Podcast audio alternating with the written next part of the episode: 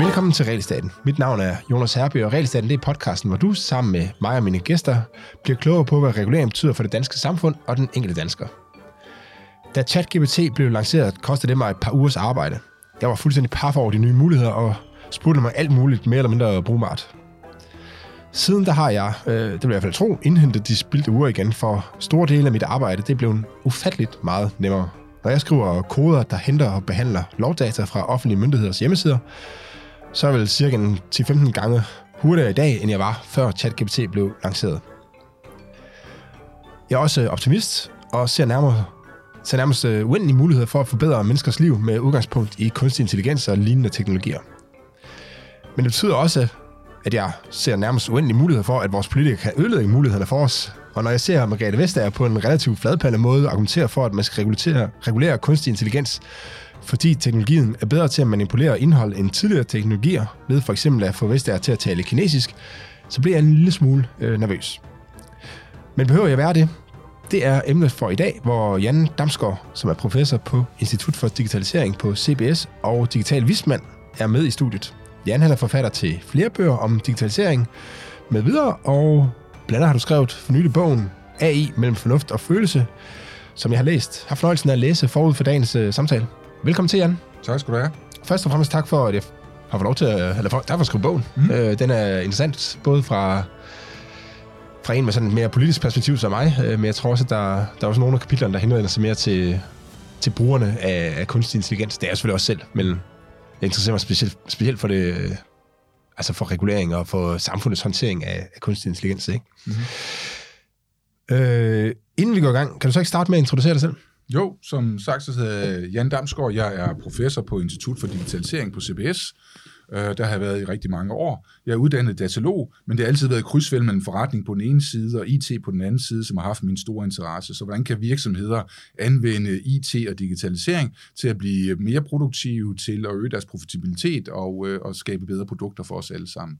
Så det er den vinkel, jeg har haft på det. Og så kan jeg ikke lade være at blande mig i rigtig mange ting, så den her AI-bog, jamen den kom ud efter, at, øh, eller det jeg fik den skrevet efter, jeg havde set, at det var de øh, sædvanlige dystopiske røster omkring ny teknologi, der også faldt ned over AI på trods af dens mange åbenlyse muligheder, jamen så er det det, man ikke kunne, og det man ikke måtte, og det var øh, bare, ved AI aldrig var blevet opfundet, så havde verden været et bedre sted. Øh, den er ligesom atombomben for frygtelig til at kunne være i den her verden. Øh, det fører til massearbejdsløshed, det fører til fremmedgørelse. Øh, vi kan ikke stole på nogen som helst længere, som du selv er inde på med Margrethe mm. Vestager, på kinesisk osv., hvordan skal jeg gebære det sig? Så verden var at lave, og, øh, og det synes jeg skyggede for de mange muligheder, og derfor så satte jeg mig for at sætte mig ned og skrive bogen her, og det har jeg gjort sammen med en øh, ghostwriter, øh, Susanne Søjers, og hende og jeg har skrevet bogen på halvanden måned her øh, sidste sommer, og, øh, og peger på, der, hvor AI rammer, det er jo netop mellem vores fornuft og vores følelse. Mm. Fordi at vores øh, følelse siger, uha, hvad er det her? Det er noget nyt. Vi står en lille smule skræmt over for det. Men vores fornuft siger også, der er en masse muligheder øh, i den her teknologi, som vi øh, skal bringe i anvendelse på den bedst mulige måde. Inden vi lige springer det, for det, det synes vi skal dykke meget mere ned i det der, men kan du ikke lige øh, forklare for folk, hvad det betyder, at du er digital vismand? Jo, så, så for nogle år siden, så besluttede Akademiet for de Tekniske Videnskaber og øh, ønskede at få mere fokus på, på digitalisering. Jeg tror også, man synes, at der var rigtig mange, der udtalte sig om digitalisering, som måske ikke helt havde øh, øh faglig klangbund i, øh, i, øh, i, i digitalisering. Og derfor har man øh, udpeget, jeg tror, vi er en 7-8 øh, digitale vismænd, som ATV siger, jamen de er i hvert fald nogen, som de har tillid til, kan udtale sig på fagligt øh, niveau omkring øh, digitale øh, muligheder. Mm. Øh, så, så, men det er en, øh, altså vi, vi har nogle vismænd, som er økonomiske vismænd, som er finansieret af det offentlige på en eller anden måde, men jeres, det er fonds... Nej, vores det er frivilligt arbejde. Det er frivilligt arbejde. Er, det er, jeg tror, vi er en 6-7 professorer, og så er der en 3-4 fra erhvervslivet af, og så er der nogen, der går ind, og nogen, der går lidt ud. Men jeg kan måske sige, at i regi af det digitale vismandsråd, så har vi faktisk også lavet det faglige dataetiske råd. Og det er jo fordi, at hvis man ser på det dataetiske råd, så glemmer det jo ved, at der er komplet mangel på øh, IT-faglighed i det øh, dataetiske råd. Og, øh, og det svarer jo lidt til at have et økonomisk råd øh, uden økonomer. Det giver simpelthen ikke mening. Mm. Skal alle have en solid IT-baggrund for at kunne sidde til dataetisk råd? Nej, men nogen skal. Mm. Så derfor har vi taget initiativ til at få skabt det faglige dataetiske råd, hvor vi med udgangspunkt i dyb faglighed inden for øh, flere forskellige faglige områder øh, adresserer en række øh, ting, øh, som er øh, som er dataetisk øh, karakter. Vi har faktisk også en filosof. Så, er der, så der er noget, der hedder det dataetiske råd, ja. Ja, og så er der noget, der hedder det faglige dataetiske råd. Så det dataetiske råd det er udpeget af ministeren, mens at det faglige dataetiske råd er noget, der udspringer af de ATV's øh, digitale vismænd, øh, som pangdang til det her. Vi håber jo på, mm. at vi vil blive absorberet af det dataetiske råd på et eller andet tidspunkt, så vi ikke behøver at eksistere længere. Men, øh, men der mangler noget fagligt indspark i nogle af de ting, som, øh, som det dataetiske råd det, beskæftiger det, sig med. Ja, den holdning synes jeg, får I får signaleret rigtig fint i, i valget af, af, af navn. Mm. Øh, Jan, jeg kunne godt tænke mig lige at starte med at snakke om, øh, hvordan kunstig intelligens, og måske særligt vores opfattelse af kunstig intelligens, den, eller om, både hvordan og, eller både om, først om, og eventuelt øh, hvordan den, øh, den adskiller sig øh, som grundlæggende fra andre teknologiske gennembrud i menneskets øh, historie.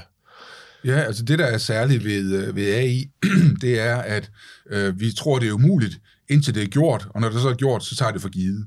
Så hvis man går tilbage og ser på nogle af de første demonstrationer af AI, så vil jeg gå tilbage og se på Kasparov øh, med skakcomputeren jo, som, øh, som fik bank af en skakcomputer. Og indtil da, der havde skak været ligesom hyldelsen til den menneskelige hjerne. Det kræver ambition, det kræver indsigt, det kræver strategi, det kræver historie osv. osv. og vide, hvordan man skal spille skak. Men øh, så fik Kasparov jo bank, og, øh, og i dag er der vel ikke nogen, der tror, at de kan banke en skakcomputer. Og det er jo klart, fordi at den kan tage hver eneste brik, og så kan den se, hvor kan den her brik flytte hen, øh, og så kan den tage alle brikker, og så kan den tage alle brikker et træk og to træk, og så kan man træne den her AI-model med øh, en halv million stormestre spil fra tidligere, og, øh, og så kan den i hvert fald slå mig og alle de andre, jeg kender. Så, så, så med det samme, den kom der, så blev det ligesom taget for givet, at sådan ville det, ville det være, at AI overstiger langt menneskelig kapacitet. Så sagde man så, jamen det er så inden for et snævert område, men sådan bredere vil man ikke kunne. Og så kom IBM Watson jo øh, i 2011 med... Det er Jeopardy. Øh, Jeopardy, ikke? Ja. Og, øh, og den var jo sindssygt god også. Øh, og det er jo generelle spørgsmål. Eller Hvornår var det, der Kasparov? Hvornår var det? Jamen, jeg mener, det var i øh, 87 eller noget, 89, noget den Var det så lang tid siden? Altså, det er lang tid siden, ikke? Altså, og, og begrænsen dengang var jo computerkraft. Mm. Øh, så, kom, øh, så kom Jeopardy, og... Øh, og, øh, og det, der var der, det var, at, øh, at den fandt jo svaret rigtig hurtigt, men så for at de menneskelige spillere skulle have nogen form for chance, så var man nødt til at udstyre den her øh, øh Watson med en mekanisk arm, som tog et øh, 0,1 sekund for den at trykke ned. Så den fandt, den fandt svaret på et millisekund, men det at trykke armen ned, det var det, der tog mm. allerlængst tid, og så, så kom den til der. Og så kom øh, man så frem til Øh, 15, tror jeg det var, øh, der fik vi, øh, der fik vi, øh, der kom Google på banen, for de to første, både Watson og også øh, Deep Blue, var jo IBM, nej, jo IBM, og nu kom Google så på banen med deres Alpha. Og, og, og den spiller Go, og Go, det er sådan et spil, som jeg ikke selv har prøvet at spille, men som, øh, hvis man kommer fra Kina og Japan og Korea, så er det meget populært derude. Men hvis man ikke er fjerde generations Go-spiller, så har man ikke nogen chance. Men, øh, men der fik man altså sat op, og der skete også et skred i det. Det er en form for, altså det er sådan et øh, brætspil, hvor man flytter nogle brikker rundt, ikke? Det er ligesom øh, dam, øh, ja, ja. Øh, men der skulle åbenbart være flere kombinationsmuligheder, end der er atomer i universet, eller et eller andet sådan øh, vanvittigt stort. Så ja. man regnede ikke med, at det her det ville ske. Men, øh, men der var også en, øh, der var et, øh, en, øh, en, et, et skred i den måde, man trænede dem på, fordi at i de to første eksempler, så var det sådan, at der ville computeren eller skakspilleren eller øh, Jeopardy-mesteren jo spille lige så godt som det bedste menneske på deres bedste dag. Øh, og det var ikke det, man gjorde, øh, da man lavede øh, AlphaGo, øh, øh særligt AlphaGo Zero. Det, man gjorde der, det var, at man lærte den reglerne, og så øh, lod man den ikke begrænse af, hvad mennesker har spillet, men lod to Go-spillere spille mod hinanden, Og øh, så kunne man altså se, hvordan udviklingen skete hen over tid, at, øh, at de spillede først, som man havde gjort i 1200-tallet. Som havde lige to computere, der sad og spillede mod hinanden. Lige nuagtigt, ikke? Og så når de har spillet en milliard gange mod hinanden, og ikke var blevet forstyrret, og ikke begrænset af, hvad mennesker gør, fordi det viser jo vores, når vi tænker strategi, så er det en kompleksitetsreduktion. Øh, og det behøver computeren øh, ikke, eller AI'en ikke. Den kan godt slippe alle brækker fri og have et fint overblik, hvor de er. Så der kan man se, hvordan det udviklede sig og gik forbi, hvordan man spillede i dag, de idéer, man havde i dag, og så kunne man se, hvordan man vil, måske vil spille i fremtiden, eller måske bliver det helt uopnåeligt øh, for os at komme til at spille sådan. Mm. Så man siger, at nu ved vi, hvordan rumvæsener ville spille Go. Øh, okay, lurer mig ikke, at mennesker har været igennem samme udvikling. Nu ved jeg ikke, hvornår Go er opfundet, men hvis det er opfundet i år 0, øh, så er det sikkert at starte med meget simple Lige ting, man har så, så, man, ikke? så man kan netop Og så har vi så brugt et par tusind år, øh, eller et eller andet på, og så nå dertil, hvor vi er i dag. Og vi vil selvfølgelig også nå længere, ikke? Men det, der så er meget anderledes her, det er, at den kan gøre det på Altså, nogle få år kan den så nå meget, meget længere, end vi nogensinde ja, tre, tre uger. Tre uger, ja. ja så, så det er en hurtigere måde at gøre det på. Ja. Og, og det, der også er interessant, det er jo, at øh, Magnus Carlsen, som er jo skakmesteren øh, fra Norge, verdensmester i, i skak, han har jo den her amerikanske opkomling, som han siger snyder. Mm-hmm. Og, og det han siger, at måden at argumentere for, at den her øh, unge amerikaner snyder, det er ved, at han laver træk, som intet menneske vil kunne forudse, men det er netop det træk, som en computer, et AI-computer, ja, ja. ville øh, trække. Ergo må han snyde. Ja, så den, øh, så man, ja, den, den, den går ud over, hvad menneskets evne er. Det er lidt ligesom, når man måler EPO i cykelritter, ikke? Altså, ja. man siger, at I kan ikke, altså, vi har sat en eller anden grænse øh, for, hvor, for hvor, hvor meget, hvor højt øh, indhold I må have af det her i blodet, ikke? Selvom det findes naturligt og sådan noget, ikke? Øh, for at sige, at det her det er umenneskeligt, hvis det kommer over det her niveau, ikke? Men, så man snakker om, hvornår vil AI ligesom gå ud over, hvad mennesket kan, og så er mit svar bare, at det har den gjort for længe siden. Men i forhold til, i forhold til andre øh, teknologiske gennembrud, så har vi jo, altså gennem menneskets historie har der været nogle meget store øh, gennembrud, ikke? Altså, vi har øh, ilden, er jo helt oplagt, ikke? Øh, men der har også været hele industrialiseringen og sådan noget, og, øh, og nogle af de bekymringer, vi har sådan noget, er vel ikke, altså, er de meget anderledes i dag, øh, end de har været i forhold til de tidligere teknologier?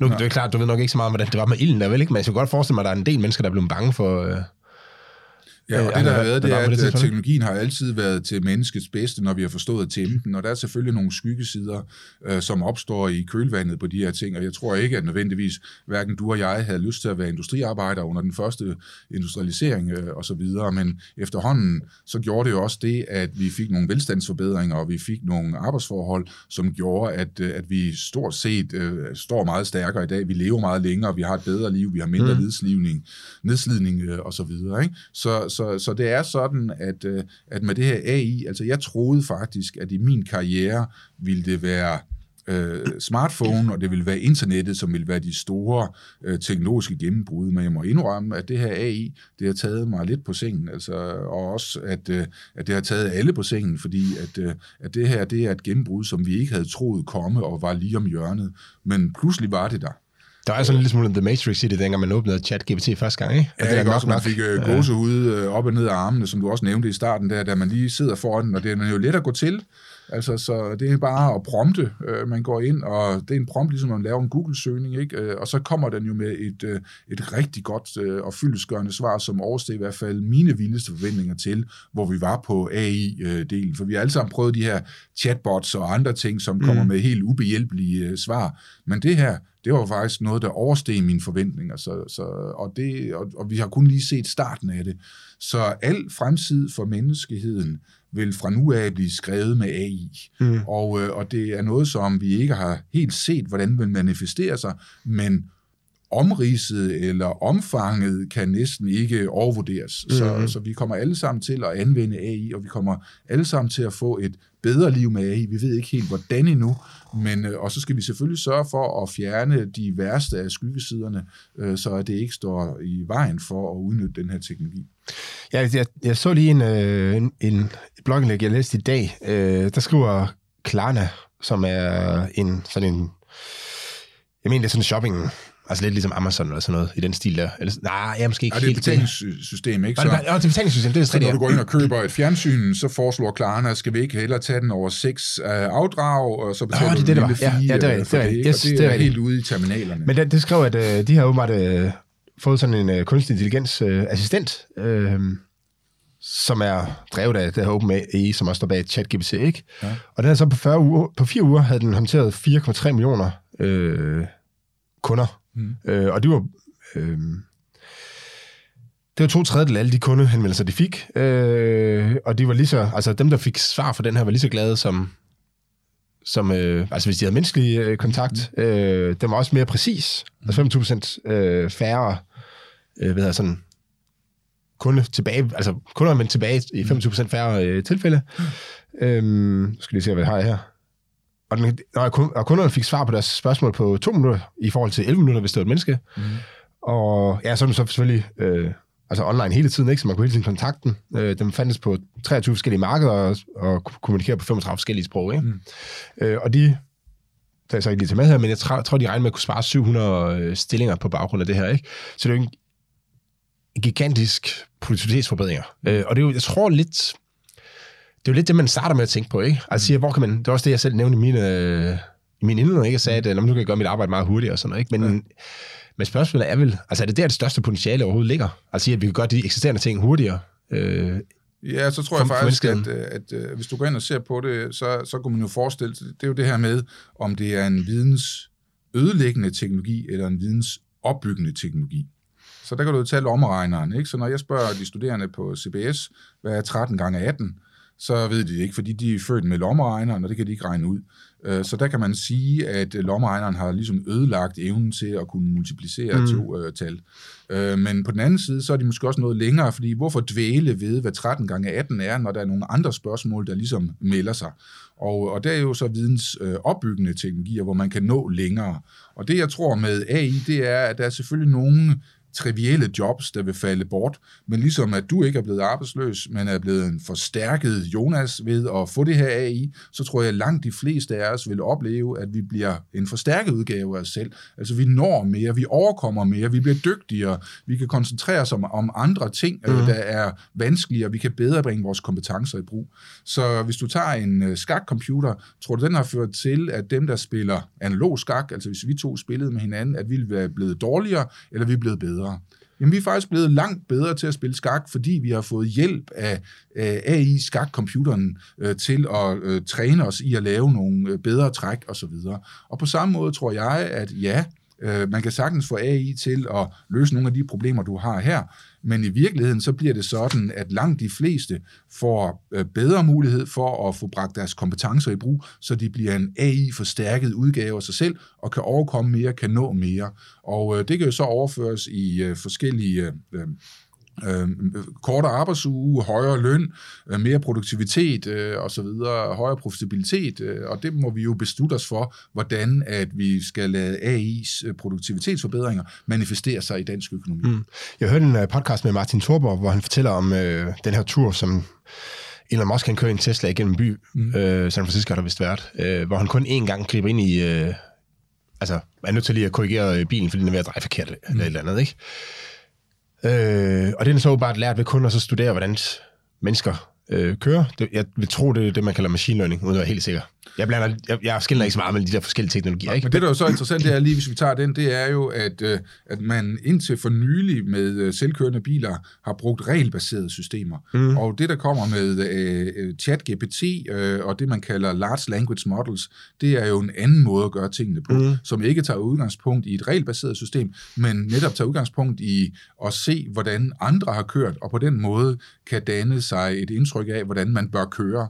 Uh, og, og det vil sige, at de store store øh, selskaber, der arbejder med øh, øh, selvkørende biler, jamen de er gået bort fra regelsystemerne, og nu bruger de de her large language models i stedet for. Så jeg tror, der kommer nogle gennembrud snart øh, omkring de her selvkørende biler. Men det, men han, det som han, ja, og det, det var, altså det, det var, det var det, han også, øh, det, det var det, som hvad han, Elon Musk tur ligesom vist.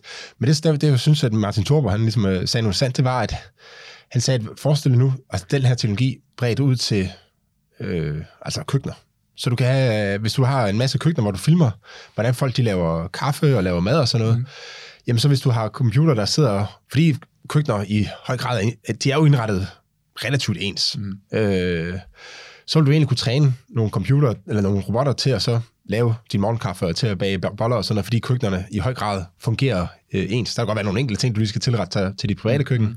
eller som skal lære at træne på dit private køkken, men hans, hans forestilling var ligesom, at man, altså, det kan godt være, at vi kommer til at se uh, tjenestefolk. Uh, altså AI-baserede tjenestefolk, fordi man kan træne dem baseret på noget videomateriale. Det tror jeg ikke er så langt. Og så kan man, slippe dem, og så kan man egentlig bare slippe dem ud, og så skal de selvfølgelig lige tilpasse sig det konkrete hjem. Mm. Men så man... Uh, ja, og der og, står Elon Musk faktisk også rigtig, rigtig stærkt. Han har de her... Det er sådan en en lille fyr på en halvanden meter, ja. øh, som, øh, som øh, han producerer, og som øh, skal være din hjælper derhjemme. Ikke? Så der, øh, hent lige avisen, øh, lav en kop kaffe, øh, gå tur med hunden, øh, vask vinduerne øh, og, øh, og så videre, jamen de robotter, de vil også øh, få gavn af AI, og de er også øh, lige om hjørnet. Jeg ved ikke, hvornår de kommer, men, øh, men jeg har set nogle, øh, nogle gode eksempler på, på nogle robotter, øh, og Boston øh, Dynamics er nogle af dem, der er allerlængst fremme. Ikke? Altså, og, og så er det jo ikke ret langt til det, og så diskutere øh, krigen i Ukraine, Øh, og, Ej, det... øh, og, øh, og så er der jo altså nogle applikationsmuligheder der, som jo vi skal sørge for at besætte inden russerne gør det. Så vi skal jo ikke overlade initiativet, og nu skal vi snakke regulering og sådan noget. Hvis vi regulerer for hårdt her, jamen så betyder det jo ikke, at AI-udviklingen går i stå, så flytter den bare hen til andre steder, hvor man har øh, færre restriktioner, og man kan forestille sig, at russerne de er godt i gang med at lave AI-styrede droner, der vil være bedre til at omgå vores luftforsvar, eller ukrainernes mm. luftforsvar, øh, og man kan også forestille sig, at de vil sætte robotter på slagmarken, som også er AI-drevet, øh, og der skal vi altså være først. Øh, så, så der har været nogle af dem her ude og, og tale om, nu skal vi sætte udviklingen af AI øh, på pause, fordi vi ikke ligesom kan overskue konsekvenserne af AI. Øh, og, øh, og det der har været, øh, jeg tror det var 1000 mennesker, der har skrevet under på den her idé. Men uh, man kan prøve ja, blandt andet, at... Blandt andet Elon Musk, som... Ja, men det var, fordi han var langt bagefter, så, så, ja, ja, præcis. så, så det, det var ikke af, af etiske årsager, men af mere et catch-up-game, tror jeg, lige med Elon Musk, fordi der var ikke andre af de store IT-virksomheder, som ligesom fulgte efter der.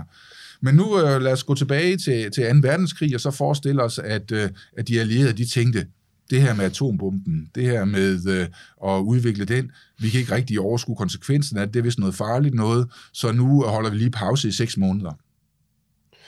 Hvad tror du så, der var sket? Øh, tror du, at Sovjetunionen eller øh, tyskerne, øh, Nazi-Tyskland, havde haft de samme begrænsninger i deres udvikling af det her, og så kunne man forestille sig, at de var kommet til forkøbet. Så den bedste måde at sørge for, at, øh, at øh, AI øh, bliver anvendt på en måde, som er øh, Øh, i vores interesse, det er ved at bemægtige os teknologien, og ikke ved at regulere den hårdt, så at vi øh, bliver irrelevante i forhold til udviklingen, og vi skubber udviklingen til andre markeder. Øh, fordi at de andre, altså amerikanerne og kineserne, de løber så hurtigt de overhovedet kan med det her, fordi de ved godt, at det her det bliver helt afgørende. Nu har du... Øh nu, nu, har vi, nu har vi ligesom naturligt bevæget os ind i den her, ikke? Fordi det er jo lidt den her, den her som du skriver som, uh, du beskriver dem som dystopiske ryster. Uh, øh, og du skriver også noget med, at de... Uh, at man har skabt et fjendebillede af tech-giganterne som onde imperier, der ødelægger børn uh, for profit. Um, kan du prøve lige at uddybe de, uh, de tanker, Ja, så, så da først uh, ChatGPT kom frem, og jeg var meget uh, imponeret, og ligesom du selv er, uh, over, hvad man kunne her, men så gik der ikke ret lang tid, før at uh, verden var et bedre sted før AI. Uh, hvad med fører det her nu til massearbejdsløshed? Vil det føre til, at man ikke kan stole på uh, den uh, indhold, der er der længere, osv. osv. Så man så alle mulige begrænsninger ved AI, uden at se uh, mulighederne. Mm. Uh, og så uh, var det også sådan, at man uh, ligesom sagde... Må jeg prøve at, jeg der, fordi det, jeg tror, ja, det som jeg synes er interessant ved det, mm. det er, at inden for de områder, som man selv har en faglig øh, ballast til at vurdere, mm. øh, der er man jo der, der er man lynhurtigt til at kunne skyde lige præcis den ned. Ikke? Så for mm. eksempel sådan noget med arbejde, masse arbejdsløshed, mm. der vil man som økonom sige, at øh, vi bliver meget mere produktive. Mm. Altså der bliver meget større efterspørgsel også, ja. efter øh, nye produkter og sådan noget. Ja, så og, så der, der, er, der er nogle jobs, der forsvinder, men der vil opstå andre. Så den man som økonom bare skyde ned og sige, det kommer ikke til at ske det der. Men mindre vi er så langt ude, at vi, der overhovedet ikke er mangel, så alle bare kan få, hvad de peger på. Ikke? Ja, men det skal så også... Det men, skal og, så, også... og, det, og det, der vil jeg tænke, at der må sidde, altså hvis man tager hver enkelt lille del, som folk er bange for, så må der sidde nogen og så tænke, jamen det der kommer ikke altså så farligt er det heller ikke, fordi hvis man bare havde fat i en rigtig fagekspert, ikke? Ja, og det handler også om, at ja, AI er noget nyt, og ja, AI kommer til at betyde rigtig meget for mange mennesker, og det viser sig også, at jo mere, jo højere uddannelse du har, jo større betydning får AI øh, for dig, og det er jo ikke ligesom, du ved, produktivitet på, øh, på fabriksgulvet teknologier, som vi har haft måske øh, tidligere. Så det her, det berører altså nogen, som har følt sig måske en lille smule sikre, at de ligesom bliver udfordret med det her.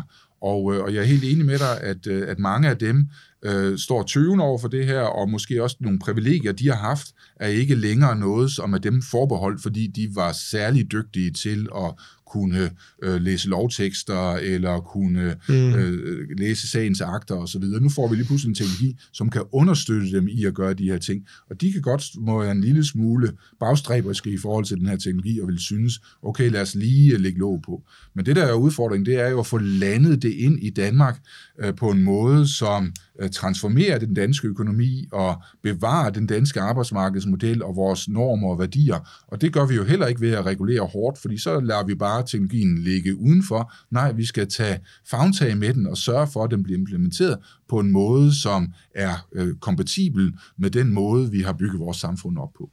Og hvordan, det, altså, hvordan gør vi det?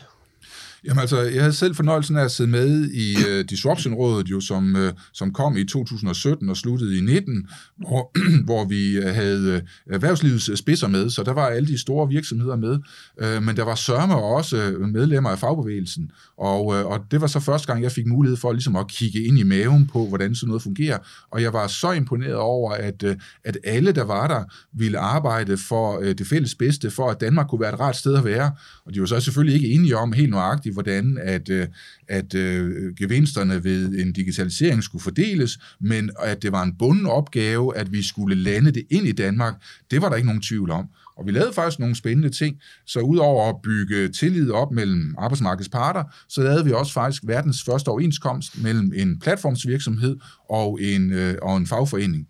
Øh, og vi lavede også verdens første skatteaftale med Airbnb, så når man lejer sin bolig ud gennem Airbnb, jamen så indberetter de til skattemyndighederne, hvor mange penge der er tjent på at udleje en bestemt bolig. Og på den måde så øh, fik vi øh, taget fagtag med nogle af de svære spørgsmål, som uværligt ville opstå i, i, øh, på bagkanten af de her ting. Og jeg tror faktisk, at, at det vi måske har brug for øh, i Danmark, det er et AI-råd eller et intelligensråd eller et eller andet stil, som øh, igen har øh, repræsentanter fra arbejdsmarkedets parter, som kan se på, jamen hvad, hvad er det AI for en størrelse, og hvordan kan den bringes i anvendelse? Øh, hvad er det for nogle øh, mekanismer, der er, øh, og hvordan kan vi få øh, medarbejderne til at føle sig trygge ved den her udvikling, at det ikke netop er det her med, at nu skal vi fyre 700 medarbejdere så hurtigt som muligt. Så, så i stedet for, hvordan kan vi få det ind, så at det er på en måde, som er med til at udbygge de kompetencer, vores medarbejdere har, og den kan overtage nogle af de mere trivielle ting, øh, og, øh, og gøre, at man kan bringe sine kompetencer endnu bedre i anvendelse i sit arbejde. Fordi jeg må da indrømme, at selvom jeg er professor, så sidder jeg da også tit og laver cut and paste og streger ting op osv. osv. Noget, som et øh, stykke AI ville kunne gøre langt bedre. Og så kan jeg jo bruge mere tid på min forskning og mere tid på min undervisning til gavn for alle. Mm. Men jeg frygter faktisk ikke, at jeg sådan bliver arbejdsløs ind ad vejen, men jeg tror, at, øh, at der vil komme, netop som du selv siger, en produktivitetsforbedring. Og det skal vi have gjort danskerne trygge ved. Og, øh, og endelig skal vi også have mindet øh, virksomhederne om, at det kan godt være, at de står lidt tøvende over for det her, men de skal i gang nu, for deres konkurrenter i Europa og rundt om i verden, de er i gang. Og, øh, og hvis det virkelig skal stå til troen, at øh, AI kommer med sådan en 30-50% produktivitetsforbedring, ja, hvor længe kan du holde til, at dine konkurrenter får det? Øh, og derfor så er det vigtigt, at man, især små og mellemstore virksomheder, kommer i gang med AI. Og det kunne man også bruge sådan et AI-råd til at sørge for, at der kommer fokus på det. Men jeg synes, noget af det, som øh, jeg synes, der er rigtig interessant, øh, som skriver i min bog, det er det her med, som måske kan tale som sådan en EU, altså de geopolitiske dele af det, mm. måske, hvor, man, hvor, hvor du hvor EU de er på vej med, det første, de, der sker, når de ser ny kunstig intelligens, det er, de siger, så vi må regulere det på en eller anden måde. Ikke? Ja, så det er rigtig ærgerligt. Så, så det er jo EU-politikerne, som gerne vil vise handlekraft i forhold til den her nye øh, digitale teknologi, AI, øh, og, og derfor så gør de det, de mener, de gør bedst, nemlig at regulere det. Og øh, de har jo brugt de her halvandet år nu på at komme op med en, øh, en AI-act, øh, og, øh, og det har betydet desværre for Europa, at, øh, at rigtig mange er jo gået vent og se position. Øh, hvis det er sådan et, øh, en stor ting som øh, GDPR og så videre, så skal man jo ikke gå i gang med det her, før man ligesom kan ane konturen af, hvordan at AI-act øh, kommer til at se ud. Og selvom EU går og taler om, at det her det er noget, der skal øh, udvikle AI i Europa, jamen så når jeg hører øh, Margrethe Vestager eller andre tale omkring øh, de her ting, så er det, hvad du ikke må, og hvad du ikke kan, og mm. hvor stor bøden er, og øh, alle de her ting snarere end at tale om mulighederne. Og det synes jeg er ærgerligt, især nu, hvor at øh, den jo så skal igennem endnu et, jeg tror, den skal vedtages i EU-parlamentet, og så træder den vel i kraft i 25 eller 26 og så videre, og det er alt, alt for lang tid, hvor vi lader andre øh, øh, hvad hedder det, få øh, initiativet, og det betyder, at vi i Europa igen kommer bagud. Men hvad, hvad er det? Nu ved jeg godt, du ikke, du er ikke jurist jo, men øh, hvad er det, de... Altså, hvad er det, de vil... Ja, for jeg har lidt svært ved at se, hvad det er, de vil regulere. Det er som om, de prøver på at sige, hvordan kommer verden til at se ud i fremtiden, og så laver de regulering nu, som skal på en eller anden måde skal regulere det, der er i... Øh, yes. potentielt kan opstå i fremtiden, hvor, man, hvor en anden tilgang kunne være at sige, altså vi gør ikke noget, før vi spotter nogle øh, seriøse problemer. Øh, og så kan vi jo så gribe ind på, på bagkant, øh, hvis, hvis der er et eller andet, der, ja, der kommer over. Så, så, så, så netop, jeg er ikke jurist, jeg kan bare se effekterne af, af lovgivning, og den synes jeg er øh, beskæmmende. Mm. Så, så vi skal jo nødig gentage øh, øh, fiaskoen med internettet, hvor hvis du går ud og ser de ni af de 10 mest værdifulde virksomheder i verden, så er det tech-virksomheder, og øh, af dem er øh, de 9 ud af 10 igen øh, amerikanske virksomheder, og det vil sige, der findes ikke en eneste europæisk virksomhed, som er med til at øh, sætte vejen for, for internettets udvikling. Det er de amerikanerne, der har, der har gjort det Men var det, var det regulering? Øh, der det var i hvert fald så, at man lavede et, et,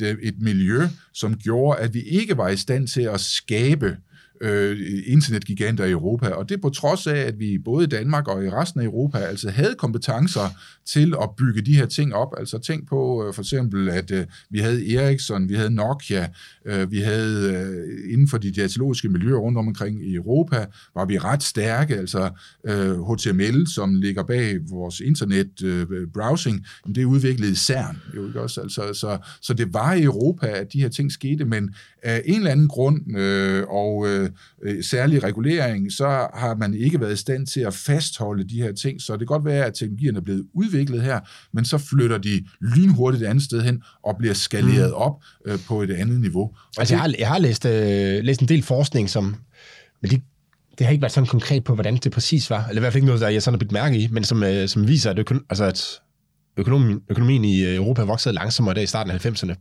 fordi man havde reguleret IT øh, hårdere end i USA. Men jeg ved så ikke, jeg ved ikke præcis, hvad det var for noget regulering, men det, altså det er jo understuderet forskning, det som du, du, du siger her, ikke? Det er i hvert fald, som jeg har læst igen, så jeg er jo ikke, jeg er jo mm. ikke jurist, og jeg er ikke, øh, øh, regulering er ikke der, hvor jeg står stærkest. Der, hvor jeg står stærkest, det er at se på effekterne mm. for erhvervslivet og vores muligheder for at udvikle øh, IT-virksomheder. Og der må man bare sige, at der halter Europa øh, langt bagud. Og, øh, og så har man jo for eksempel sagt øh, med, øh, med sociale medier, øh, jamen nu er vi nødt til at regulere dem hårdt, og derfor er vi også nødt til at regulere AI hårdt.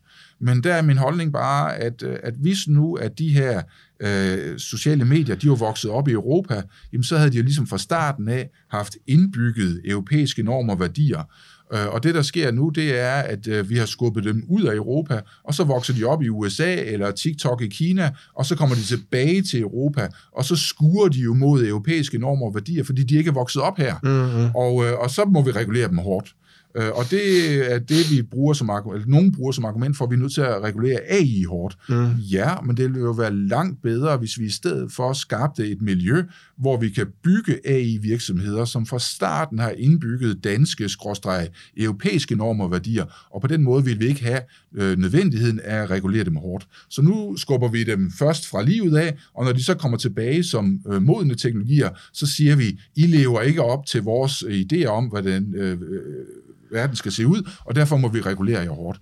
Og jeg vil ønske, at EU i stedet for snakkede om, hvordan kan vi lave et miljø, hvor vi som succeskriterie har, at tre af de 10 største AI-virksomheder i 2030 er europæiske. Fordi jeg garanterer, at med den her AI-akt, øh, som kommer nu, jamen så får vi ikke noget nævneværdigt AI-miljø i Europa. De flygter bort.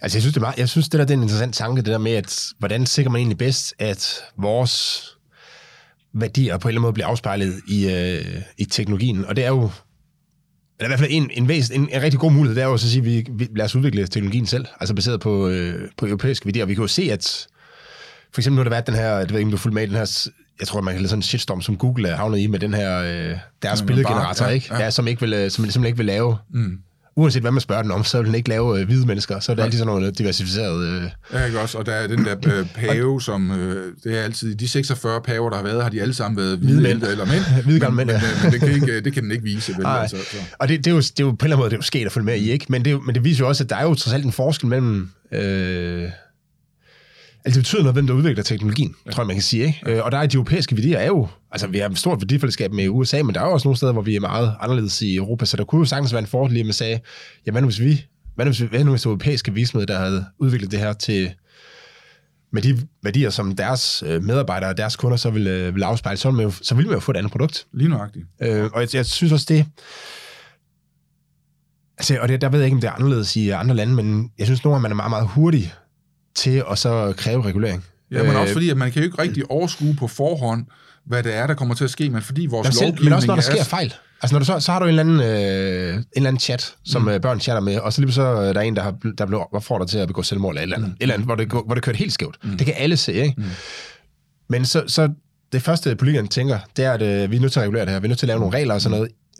Men man kunne jo også sige, må ikke virksomheden den får rettet det der, fordi der er jo ikke nogen virksomhed interesseret i, at... Øh, altså, Netop, at deres kunder får den, øh, den oplevelse, så vil de jo hurtigt blive... Øh, altså, den, den app blev lynhurtigt slittet fra, telefons, tele, øh, eller fra børnenes telefon, ikke? Ja, øh, det er godt.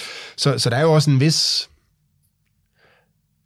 Altså, hvis man har gjort det samme med ilden, så vil vi jo aldrig nå nogen vejen, vel? Fordi så har man brændt sig på, øh, på en eller anden glød til at starte med, så har man indført alle mulige regler. Lige øh, og så har vi aldrig nogensinde fået øh, forbrændingsmotor og, og, og hvad vi ellers har fået ud af, af ilden, ikke? Fordi, ja. fordi vi er blevet så bange for den til at starte med. Lige I stedet for lige at sige, det kan folk nok godt selv i vid grad håndtere. Jeg tog S-toget herinde i morges, og, øh, og jeg stod jo på øh, S-togstationen, ikke? og der var jo bare et skridt fra et, øh, en ulykke, hvis jeg var hoppet ud foran toget. Ikke? Ja. Altså, men der er jo ikke hegn og alle mulige andre ting. De, man forventer, at jeg godt kan bruge min sund fornuft, og at det nok er dumt at hoppe ud foran toget. Ikke? Så, så på den måde, så kan, man, så kan man jo også regulere alt, alt for meget. Og det der er, det er, at man kan altså ikke overskue alle konsekvenser af al teknologi, og det er alt, alt for tidligt i min optik at regulere så hårdt, som, mm. øh, som det ser ud som om, at øh, AI øh, Act ligger op til. Så det svarer lidt til, altså, at når man, når man opfinder bilen, jamen, så opfinder man altså også færdselsuheldet. Og når man opfinder flyet, så opfinder man også flystyrtet. Og når man opfinder skibet, så opfinder man også skibsforliset. Og når man opfinder ilden, så finder, opfinder man også brændte fingre, mm. øh, og dampen kan man også brænde sig på. Man kan også anvende den i en dampmaskine. Og det, jeg synes, at det ser ud som om, at AI Act er nu, det er, at, øh, at med mindre, at AI-virksomhederne kan garantere, at der aldrig nogensinde kommer et færdselsuheld, så kommer AI, ud, AI ikke ud at køre i Europa. Og, øh, og det der er, det er, at alle teknologier har jo den her skyggeside, men der er nogle åbenlyse fordele ved teknologierne, og så skal vi selvfølgelig forsøge at minimere de åbenlyse skyggesider af teknologierne. Men vi kunne altså ikke vide på forhånd, at øh, med en bil, at det var en god idé at få en sikkerhedssele på. Det kom mm. først langt senere, og når vi så, det var der, så regulerede vi selvfølgelig sådan, at det blev krævet. ABS-bremser, øh, øh, airbags, øh, det at flytte pas, eller føreren ind øh, i, i kabinen, i stedet for i starten, der sad de jo forrest øh, på de her, ligesom man har gjort på en hestevogn, fordi der skulle man jo styre hesten og så videre. Ja. Ikke? Så der sker en naturlig udvikling. Så, så det er jo den måde, jeg håber på, at man i stedet for havde grebet AI an, det var at øh, tage en omskrivning af, af Søren Kierkegaard, man skal forstå øh, livet, øh, når man skal leve livet forlands, men forstå det baglands, jamen så på samme måde, så synes jeg jo, at med masser af teknologi, der skal man udvikle teknologien forlands og regulere baglands. Og det, man gør med AI, det er at gøre det modsatte. Man regulerer på forhånd, så at man er helt sikker på, at der i hvert fald ikke kommer til at ske noget som helst på AI-området i Europa. Mm. Og jeg synes, det er, det, det, det, det er i virkeligheden er to argumenter her. Ikke? Den ene er det der med, at teknologien kan levere altså, så meget positivt, øh, at vi skal så vi ikke kommer til at bremse den. Ikke? Mm. Men det, og det andet argument er jo det her geopolitiske ting. Ikke?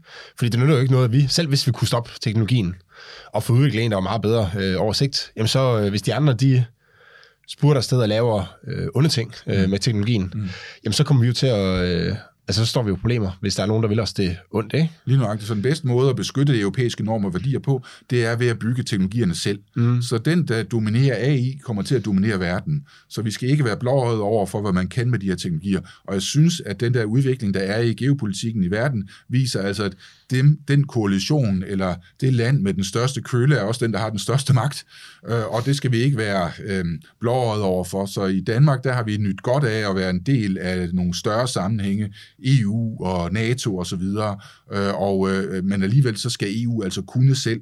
Øh, vi ved ikke, hvad der kommer til at ske i USA med det amerikanske præsidentvalg, om der vil være tilstrækkelig øh, opmærksomhed på europæiske behov, øh, og, øh, og, og på den måde skal vi altså ville selv. Ellers så ender vi altså med at blive sådan en form for øh, frilandsmuseum, øh, hvor at, øh, at folk rejser til for at se, hvordan folk levede i gamle dage. Vi mm. er høj på nostalgi og værdier, men øh, fattige på materielle ting, og uden reel magt i, i verden. Og der er nok en lille smule mere øh, ambitiøs på europæernes vegne, at øh, vi har noget at byde på, men vi skal ligesom selv melde ind, og vi kan altså, lige nu er vi ved at skyde os selv i foden og, og øh, gøre os selv irrelevant i forhold til den her teknologi, som bliver så vigtig gående fremad.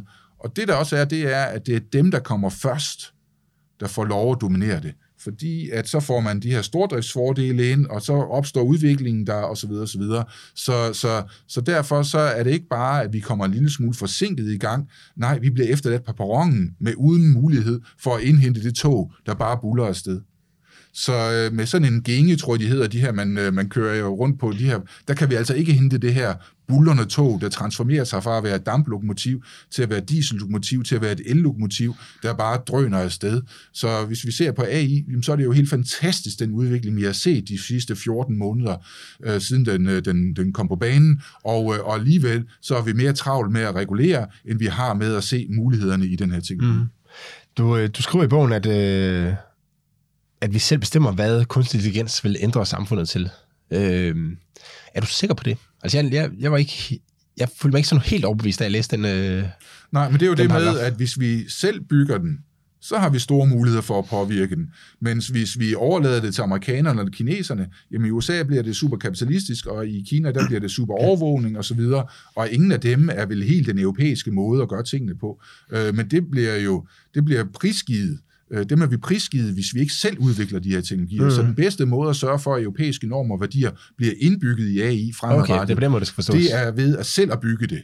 Ikke? Så, jeg, tror, jeg, jeg tænkte, så du mener sådan fra en, øh, sådan, det virkelig en bottom-up tilgang, at hvis det er europæer, der udvikler noget, så vil det blive altså i høj grad afspejle øh, europæisk værdier. Jeg opfatter det som om, man ligesom kunne fra politisk side kunne sige, at det, hvis, at det skal gå i den her retning, fordi det var jeg ikke nær så sikker på. Fordi... Nå, men altså, hvis man tager, så jeg har arbejdet en del sammen med øh, en, øh, en arbejdsløshedskasse, der hedder FTFA, og de har lavet jobmarker.dk, øh, og den kom allerede i maj sidste år, så det var de rigtig hurtige til, og der kan man tage og lægge sit CV ind, og man kan tage den stilling, man gerne vil søge, og så generere den et udkast til en ansøgning. Den skal du selvfølgelig ikke sende ind, så den skal du sådan lige selv skrive igennem og så videre, ligesom med alt andet AI. Så er det jo mm. ikke sådan, den erstatter, den forstærker. Og øh, det, der viser sig, det er, at hvis du har brugt den, øh, så er sandsynligheden for, at du kommer til samtale, den er tre gange højere, end hvis du ikke havde anvendt den her. Og den måde, de også er implementeret på, det er, at det faktisk, og den er rigtig god til at slå en masse fordomme ihjel, så ældre, det vil sige folk over 50, er gladere for at bruge jobmarker end de yngre. Flere kvinder bruger øh, jobmarker end mænd, Øh, så den slår den også ihjel, den her fordom om, at det kun er yngre hvide mænd, der får gavn af, af den her teknologi, og den fører til segregering af ældre og kvinder. Det passer ikke, i hvert fald ikke i forhold til, til det her. Mm. Øh, og så den sidste ting, det er, at den faktisk også er demokratisk på den måde, at dem, som føler, at de står svagest boligt, er dem, der føler, at de får størst gavn af den her jobmarker.dk. Øh, og det er jeg jo super glad for, fordi at, øh, at det betyder, at alle får øh, bedre adgang, den demokratiserede adgang. Så har FTFA så 30 personer, der sidder og hjælper folk, der øh, søger job, og, og den her øh, den her jobmarker.dk har hjulpet 200.000 danskere med at søge job, så det er rigtig populært. Men, men de her 30, de hjælper omkring 100 personer om dagen. de er jo selvfølgelig ikke blevet arbejdsløse. De føler faktisk, at de har fået et kompetenceløft. Så hvor de tidligere brugte tiden på folk, som var ressourcestærke, som gerne har set deres ting igennem, så kan de nu i højere grad hjælpe dem, som er på kanten af arbejdsmarkedet. Mm. Folk med et ikke synligt handicap osv.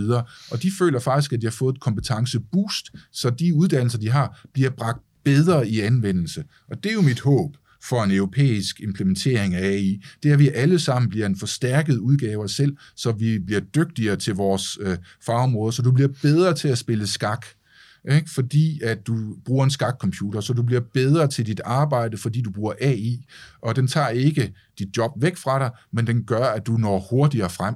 Nøjagtigt som du øh, også øh, anvender den til de her lovtekster osv. Ja, lige præcis. Fordi der er det, man kan sige, jeg er jo ikke...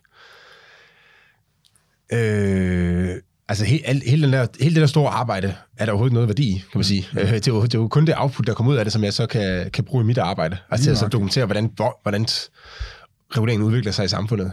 Men, øh, men jo nemmere jeg kunne få det, jo bedre vil det i virkeligheden være, ikke? fordi så er det jo kunne jeg har masser af andre idéer, som jeg godt vil lave. Øh, så, nøjagtigt, ikke? Så, så det er jo bare en forbedring af det. Og det er jo en europæisk måde at anvende det her på, mens at jeg synes, at den øh, eksempel, du kom med øh, tidligere med Klarna, det vil være en mere amerikansk måde at gøre det på, ikke? hvor vi hele tiden ser på, hvordan vi kan automatisere og effektivisere, og på den måde skille os mm. af med arbejdskraft på. Så tror jeg på, at, øh, at det her det er jo måden, hvorpå vi adresserer nogle af de kæmpe udfordringer, vi står overfor med mangel på arbejdskraft, øh, fremadrettet, ikke? som gør, at vi altså kan overkomme flere opgaver, særligt inden for velfærdsstaten, fordi at det er sådan noget, øh, de her large language models, som ChatGPT er et eksempel på, de er jo særligt anvendelige inden for administration og inden for offentlig administration. Så der er nogle fantastiske muligheder og gevinster, men vi skal jo række ud efter dem, og ikke lade os forskrække af, hvad man ikke må og hvad man ikke kan, men kan få som en vision om, hvordan vi får bragt AI øh, i, i anvendelse inden for offentlig administration, inden for private virksomheder,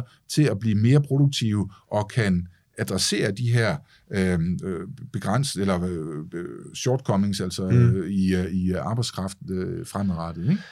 Jeg vil godt lige slutte af med at så snakke om der, hvor jeg så kan blive en lille smule øh, nervøs. Øh, og det er i forhold til, øh, altså, jeg vil ikke kalde det det offentlige, måske mere magthavernes brug af, af kunstig intelligens. Øh, fordi jeg ser jo rigtig mange muligheder for, at man kan, altså for, for mennesker kan hjælpe hinanden, men mm. der er også nogle muligheder i det her for at så have magt over hinanden. Ja. Øh, og en ting, øh, både på, på godt og ondt, for, og en ting er jo det her med, Altså nogle gange er det jo fornuftigt, at man kan bryde reglerne, mm. uden at det har nogen konsekvenser. Mm. Øh, I de tilfælde, hvor alle kan se, at det er fuldstændig ligegyldigt. Ikke? Altså, ja. Der er for eksempel regler om, at man ikke må cykle ved siden af en uh, ladcykel, og det...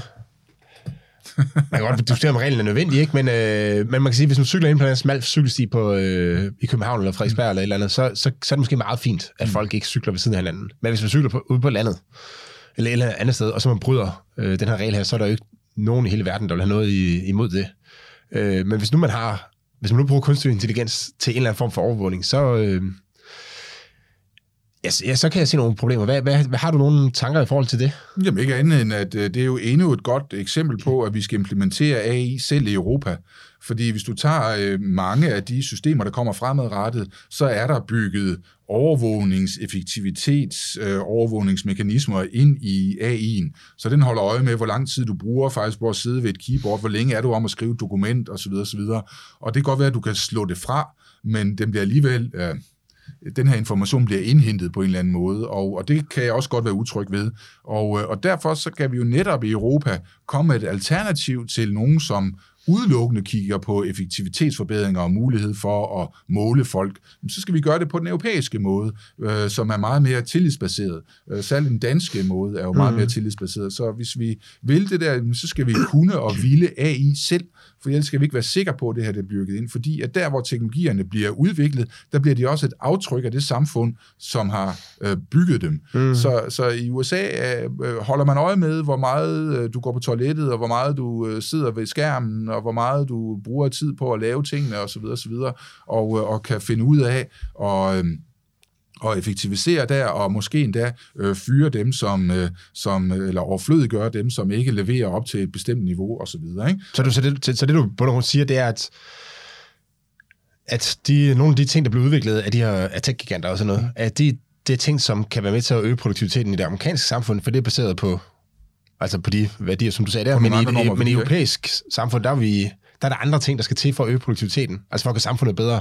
Ja. Og de bliver måske ikke udviklet, hvis ja. det er, at, altså fordi, fordi vi har overladt hele markedet til amerikanerne på grund. Ja. Ikke? Så, øh, og kineserne for den sags skyld.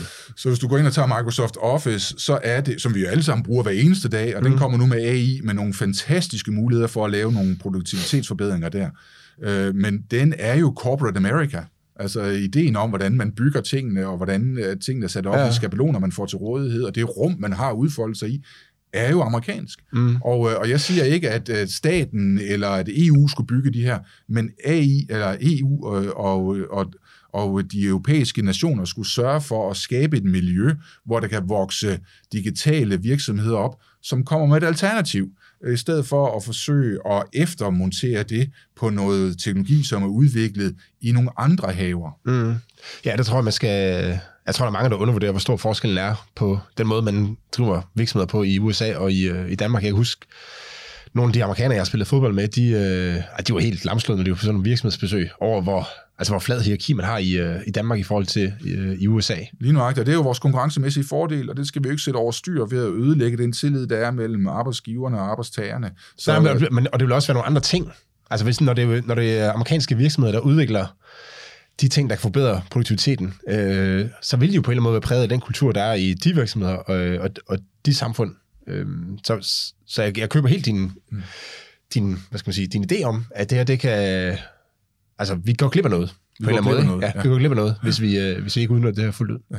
Så, så vi skal have fat i, at øh, Europa bliver et sted, hvor vi også kan have iværksætteri, og vi også kan tage fat på nye teknologier, uden udelukkende at se på hårene i suppen, men også bare kunne nyde suppen. Men selvfølgelig skal vi sørge for, at, øh, at de umiddelbare skyggesider bliver øh, sorteret fra, og så skal vi i højere grad lave en åben regulering, som gør, at vi regulerer hen ad vejen og har nogle andre visioner. Så vores visioner er jo ikke at regulere. Vores visioner er jo at anvende AI på en måde, som er kompatibel med europæiske normer og værdier, og det opnår vi bedst ved at selv være i stand til at bygge de her teknologier. Var der noget med, at der var en eller anden øh, EU-politiker, der havde sagt, at EU skulle være førende på regulering eller sådan noget?